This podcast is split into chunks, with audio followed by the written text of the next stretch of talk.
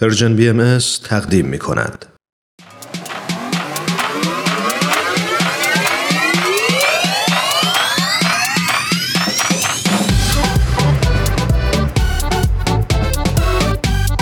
تا حالا به ارزش ثانیه ها فکر کردی؟ گاهی اوقات مسیر زندگیت می‌تونه توی چند ثانیه عوض بشه شنیدن یه صدا، دیدن یه تصویر، خوندن یه خبر همه و همه می‌تونه یه شروع تازه باشه. پس با ما همراه باش تا قدر ثانیه ها رو بیشتر بدونیم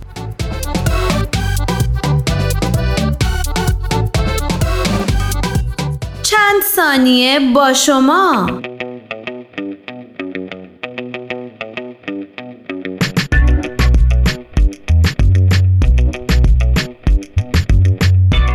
آیا تا کنون درباره شاخص جهانی نوآوری چیزی شنیدی؟ در پاسخ چنین آمده شاخص جهانی نوآوری یا Global Innovation Index نقش نوآوری را به عنوان محرک رشد اقتصادی و رفاه کشورها مهم و کلیدی می‌دونه. در این گزارش سطح نوآوری در مناطق و کشورهای مختلف از منظر شاخصهای گوناگونی اهم از پیچیدگی کسب و کار، سطح هزینه های آموزش و خروجه های خلاقانه در اقتصاد اندازهگیری و مقایسه میشه.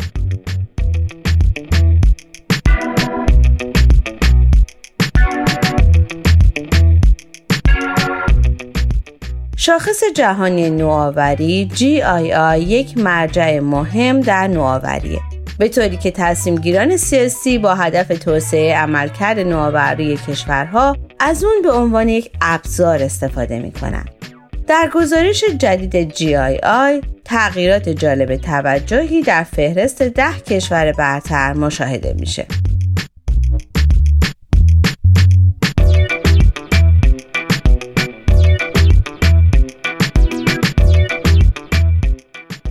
مقایسه امتیاز کلی کشورها نشون میده که سوئیس با کسب 24 و 67 دهم امتیاز از مجموع 100 امتیاز قابل دسترس صد نشین کشورهای نوآور جهانه. این عنوان برای نهمین بار به سوئیس اختصاص یافته و بیانگر توجه ویژه این کشور به موضوع نوآوریه. پس از سوئیس کشورهای سوئد و آمریکا در رده های دوم و سوم قرار گرفته. و هلند در رده چهارم قرار داره. انگلیس، فنلاند و دانمارک، سنگاپور و آلمان دیگر کشورهای نوآور از نگاه شاخص جهانی نوآوری در سال 2019 محسوب میشن.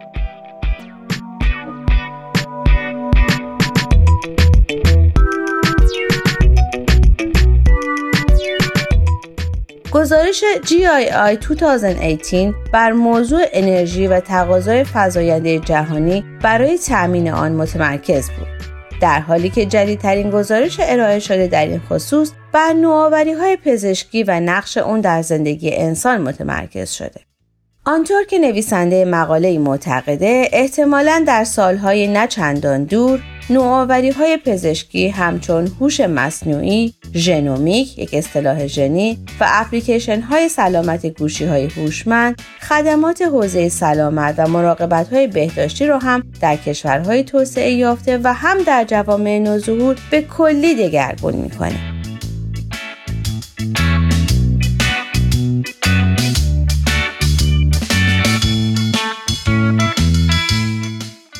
که صحبت از نوآوری پزشکی به میون اومد بشنوید از چند نوآوری پزشکی که ممکنه در درمان نابینایی موثر باشه. نوآوری های همچون کاشت قرنیه که روشی برای درمان پیرچشمیه و از اون برای کاهش وابستگی بیمار به عینک مطالعه و بهبود دید کمک گرفته میشه. های بینایی که اغلب به عنوان بایونیک آی نامیده میشه. یک دستگاه بینایی تجربیه که برای بازگرداندن دید عمل کردی در افراد مبتلا به نابینایی جزئی یا کامل در نظر گرفته شده. که البته توانایی دادن بینایی به یک فرد نابینا از این طریق به موقعیت محل از دست دادن بینایی بستگی داره.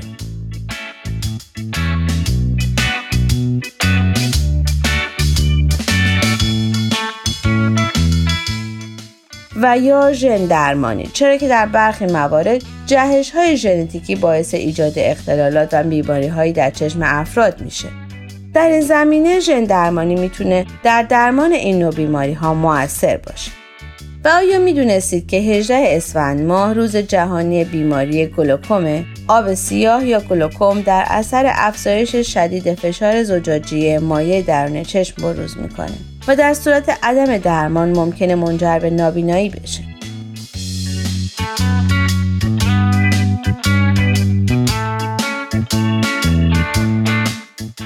و اینک سوال هفته در مورد بیماری گلوکوم که از اون به بیماری خاموش چشم زیاد شده چه می‌دونید؟ آیا راه های پیشگیری برای این بیماری وجود داره؟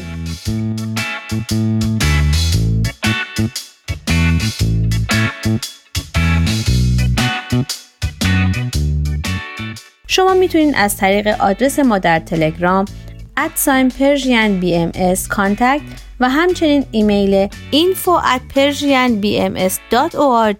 با ما تماس بگیرید.